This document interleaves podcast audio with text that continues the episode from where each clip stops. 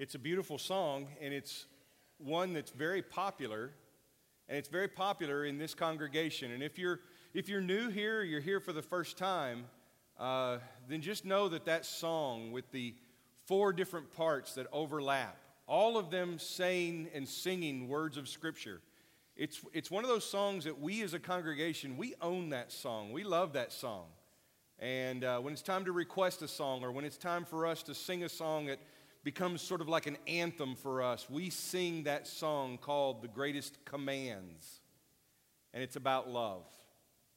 And I thought this is a good opportunity for the next few weeks to ask ourselves what are we singing about? Because when you just see the word love on the screen like it's there right now, that can mean a lot of things. The word love is a very well worn basket, and we have filled it with so many ideas in our own experience, in our own lives, in our culture. And we're not unique in that. Most places, most cultures have some word that takes the place of love. Sometimes they have other words. We have other words too. Uh, we're just not as aware of it.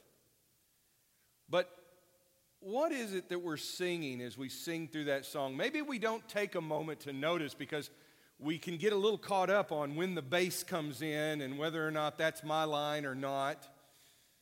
Some of us know our part. For some of us, parts is parts. We're sort of the chicken nugget of the, of the choir.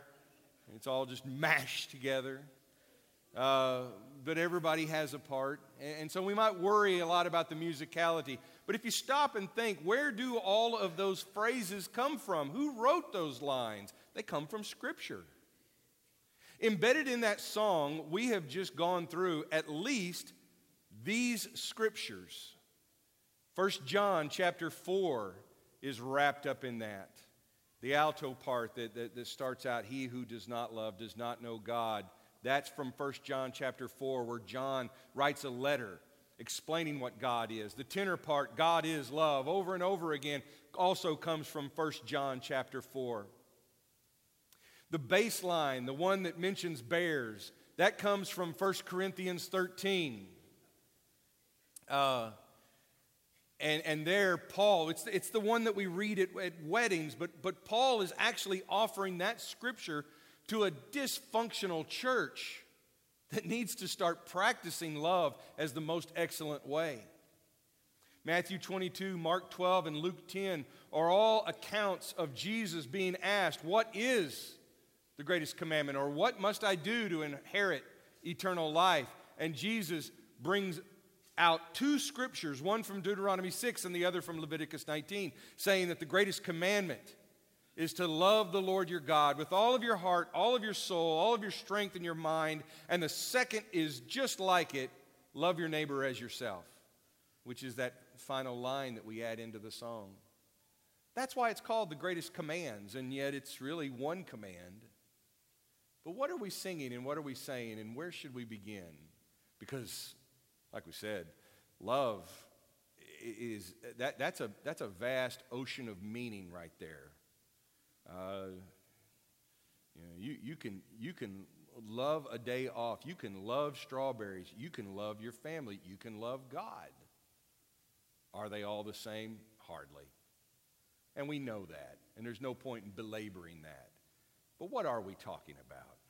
Well, I want to take you to Luke chapter 10, verses 25 through 37. Mainly because there's a, well, there's a dialogue here. Also, if you were fortunate enough, you got to see the, uh, the, the most excellent VBS players put this parable into action.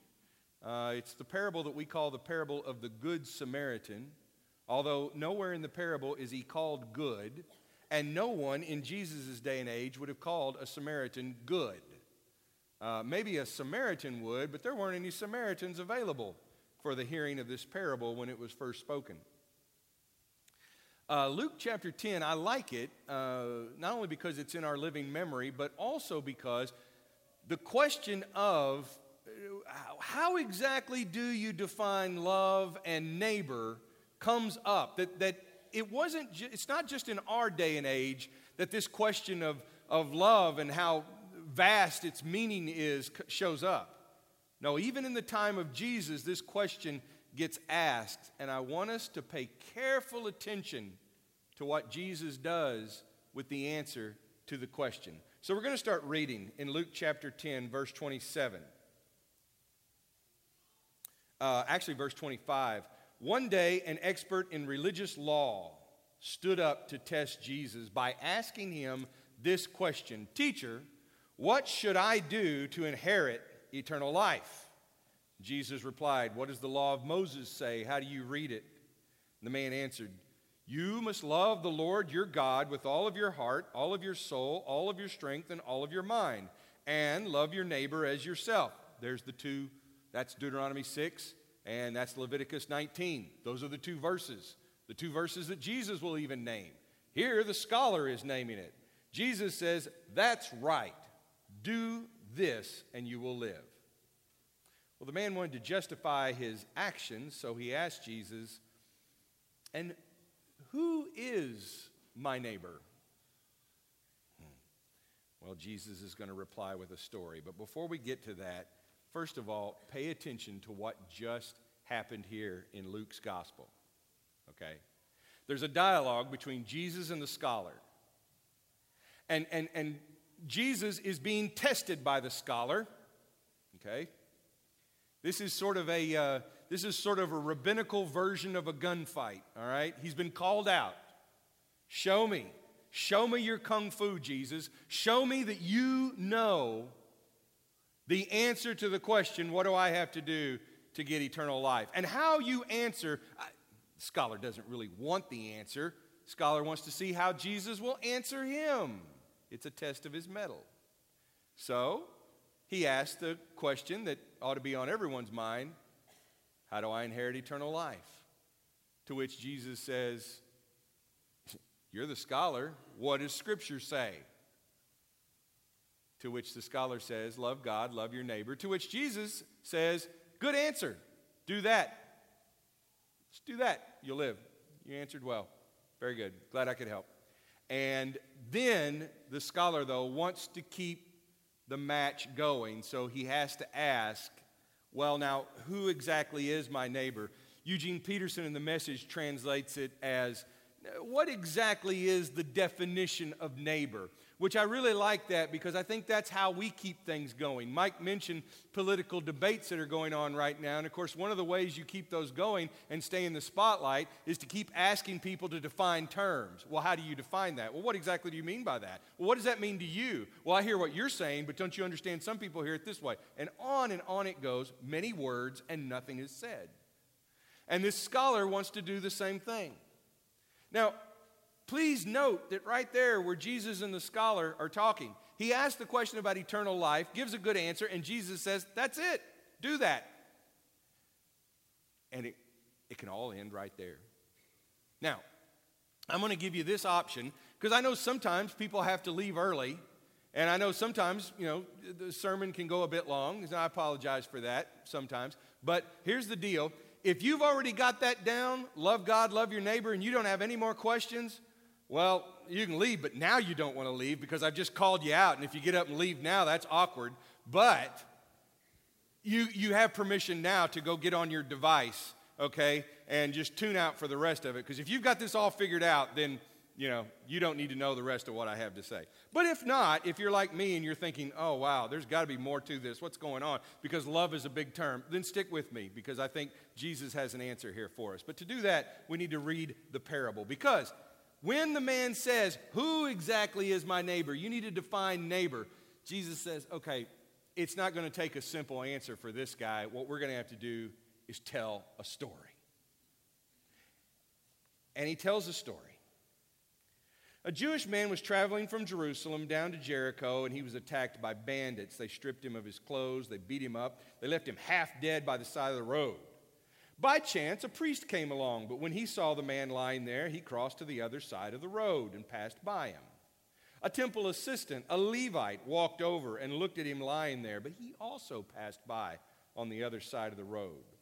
Then a Samaritan, a Samaritan, one of those people is what Jesus is saying, especially for a Jewish audience, a Samaritan came along. And when he saw the man, he felt compassion for him. Going over to him, the Samaritan soothed his wounds with olive oil and wine and bandaged them. Then he put the man on his own donkey and took him to an inn where he took care of him. The next day, he handed the innkeeper two silver coins, telling him, You take care of this man. If his bill runs higher than this, then I'll pay you the next time that I'm here. That's the story. And let's pay attention to what just happened there as Jesus tells this story. There's a traveler. It's noted that he's a Jewish man. The Jewish man and the Samaritan would not trust each other. Uh, no one, no Jewish man would expect help from a Samaritan. That's why that's significant. In fact, he would expect p- help from his own people. But he's robbed and he's beaten. Along comes a priest and passes by on the other side. Well, maybe we've just got a bad apple. Maybe he's just one of those elite snobs. We're listening to the story and we think, yeah, you know, you go to the well three times, sure. We're expecting this. Let's see where Jesus goes. Here comes a Levite, almost as good as a priest. You know, he's there, he's got important duties too. A lot of people like to say, well, you know, now maybe they were thinking that that might be a dead body and they're not sure. And if they touch the dead body, then they would be somehow uh, uh, then disqualified for temple leadership, which is, which is really, you know, that's a really bad thing if that happened to them. That doesn't excuse them. I know that, and you know that. That that doesn't excuse them. That, that there's all sorts of opportunities to show compassion. No, the first two who've passed by have failed. We get that. They failed. They see somebody in need and they move on. So when a Samaritan comes along, that's someone that we expect. Wait, wait, wait, wait, wait, wait, wait. Samaritans, they don't have the same kind of values we do. They, they think they trust God, they think they believe God, but, but their lives are all messed up. I mean, they, they buy into some things that are really wrong. Yeah, but it's a Samaritan. And the Samaritan feels compassion. Now, just imagine what the scholar is thinking at this point. It's like, wow, you really pulled up someone to make an example out of, didn't you? Of all people, the half breed Samaritans, the people who live up there in the north, they have, they, you know, they claim that they're the descendants of Abraham, just like we are, but we know that they intermingled with the Assyrians. We know that they don't even believe in the temple, that they worship on a mountain. Come on. The Samaritans, they, they, they, they're so mixed up, they're, they're no way. But a Samaritan comes along, feels compassion, acts on it, does something, invests himself in it, invests his own money. He, he not only feels the compassion, but he does something with the compassion too. And it's because of that story then that Jesus can come back to the scholar and he can ask the question which of the three proved to be a neighbor? Now, this is important. Verse 36 Now, which of these three would you say was a neighbor to the man who was attacked by bandits? Go back a few verses and look. What is the scholar's actual question? Who is my neighbor? If you're asking who is my neighbor, then you're asking who am I responsible for as I show compassion and do good deeds? Who am I responsible for? Jesus has taken that question.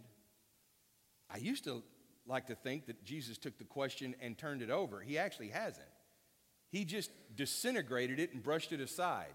He said, You're asking the wrong question. The question is how do you prove that you are a neighbor? Our question today, the question that you're going to get from this sermon, the, the, the question that will be answered is not who is your neighbor. Don't even ask, you know, but who is my neighbor? My neighbor is anyone that I meet in need. No, it's not. That's not the answer because that's not the question. That question is the worst question to ask. In fact, that, if you have to ask that question, then you don't understand what love is. You don't understand the commandment that Jesus just said, You got the two commandments right. Do that. If you're going to do that, then you're not going to be asking questions like, Who then is my neighbor? What is the limit of my obligation to love? You don't get it. The question is, How shall I be a neighbor? How am I going to practice love in such a way that I will be the neighbor? Jesus is just taking this from a passive drawing of boundaries to an active practice of compassion and love. The scholar can only give this answer. He doesn't even say the word Samaritan, the one who showed mercy. Scholar knows the, the, the scriptures. He knows that twice in the prophets that God has said, Here's what I want from my people. I want them to do justice, to love mercy, and to walk humbly with their God. That's, that's sort of an Old Testament way of saying, These are the greatest commandments, or, or this is what it means to be my people. Mercy is an important part of that love for God that love of God and love of another, to love your neighbor as you love yourself. The one that showed mercy is the one who proved to be a neighbor. So Jesus gives the same answer he gave before go and do the same. When the man said, Here's the two commandments, he said, That's right, go and do that. Now he's got him right back at the same place. I think you've heard the story now, he says, Now go and do the same show mercy, just like the Samaritan. Like a Samaritan, hey, that the, who it is isn't what's important. It's whether or not you can actually practice this love of God. To, to take a look at, at what's being said here and how this parable ties in to the two greatest commandments, those commandments that we sing about. I mean, here we are coming into worship, we're singing these commandments, we're listening to this again. And what we're doing every time is we're reinforcing in us that there is something that is of extreme importance, and that is the calling that we have. Going all the way back to Deuteronomy 6, it's repeated by Jesus in Matthew, Mark, and Luke. Love God. They call that verse in Deuteronomy 6 the Shema. The Hebrews believed that it was the greatest of all commandments that every other commandment hinged on it, that every other commandment was somehow rooted out of it.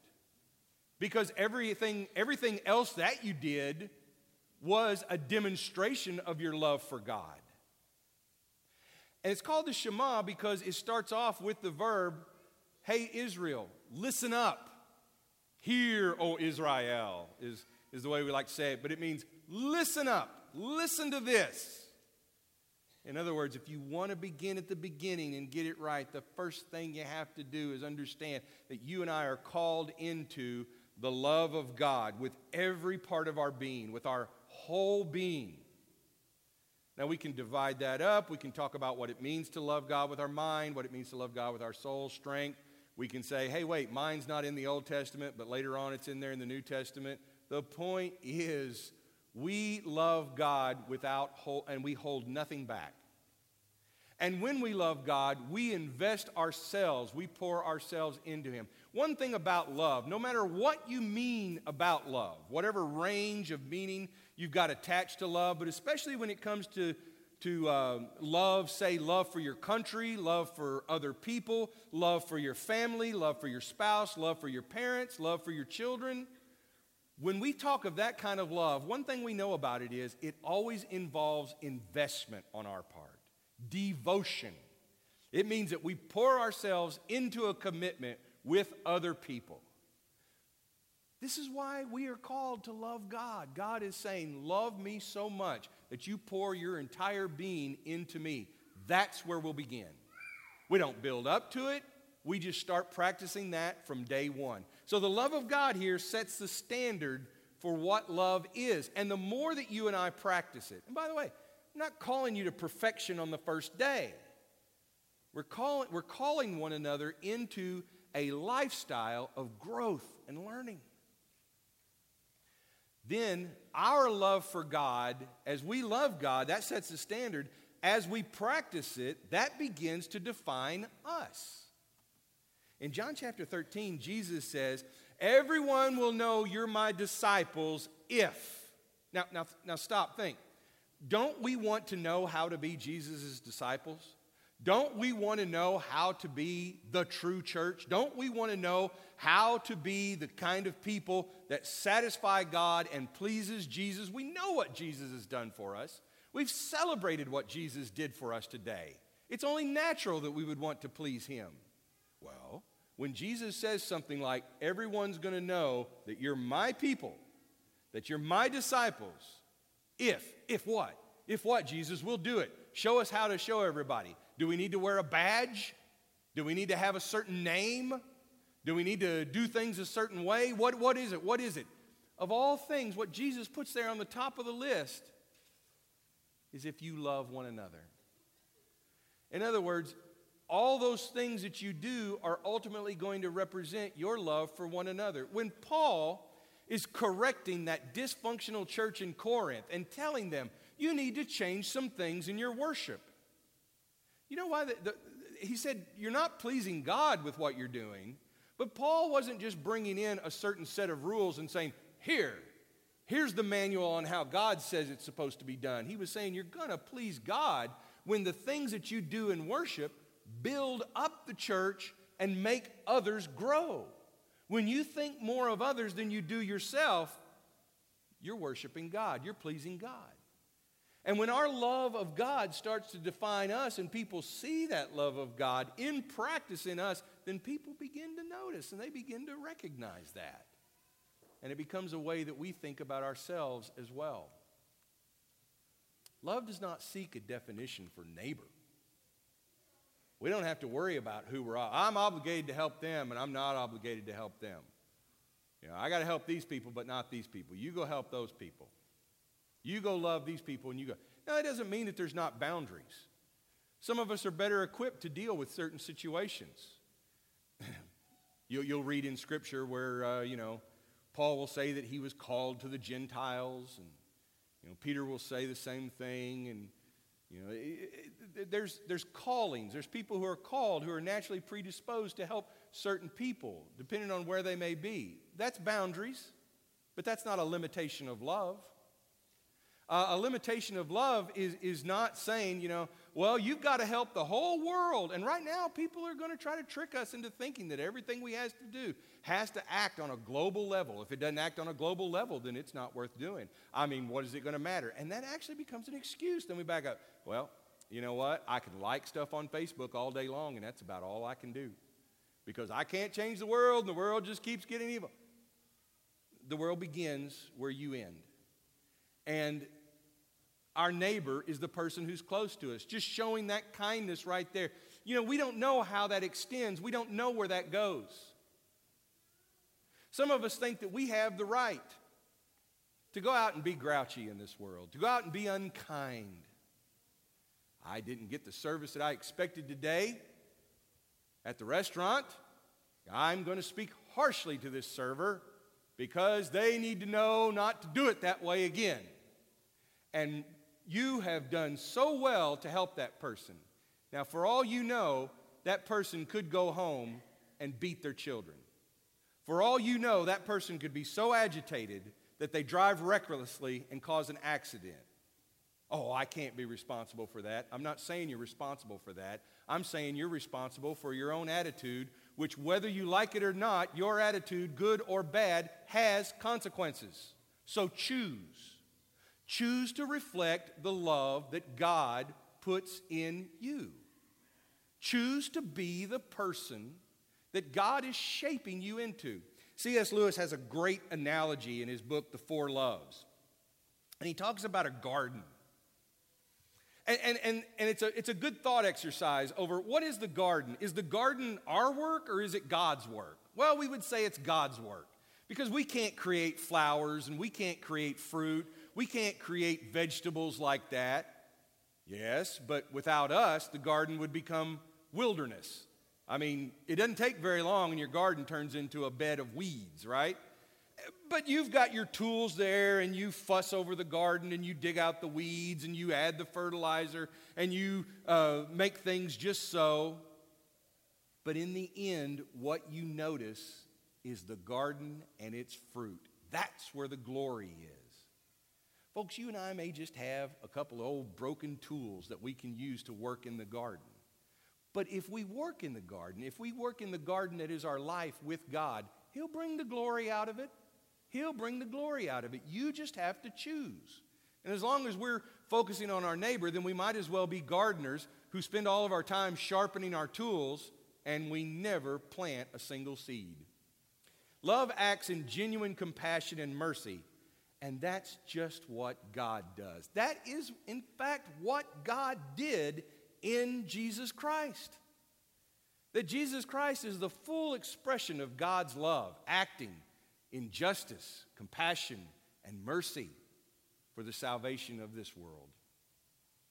So, if that's how God would show love, why shouldn't we? Would you pray with me? Father, we ask that you would teach us more and more about your love. Father, we come here today to encourage one another to love you more with all of our being. And help us to remember then that the more we love you, the more you pour your love into us, the more you have poured your love into us already. And Father, we pray for the, the gardening that jerks out the weeds of sin, that, that, that cleanses us of the diseases that, that stunt our growth. And Father, we ask that you would make out of our lives something glori- glorified and pleasing to you, something that gives you the glory.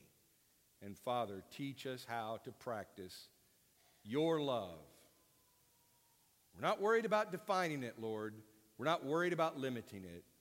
We just want to grow in it more and more. We want to know Christ and the power of his resurrection. We want to share in his suffering. We want to endure through death. Father, give us this resurrection power in our lives. We pray this in Jesus' name. Amen. So, how can we encourage you today? We're going to sing this song together. Uh, there's going to be an opportunity for you to be encouraged. There'll be shepherds right here, there'll be shepherds in room 100. Let's stand together and let's sing this song.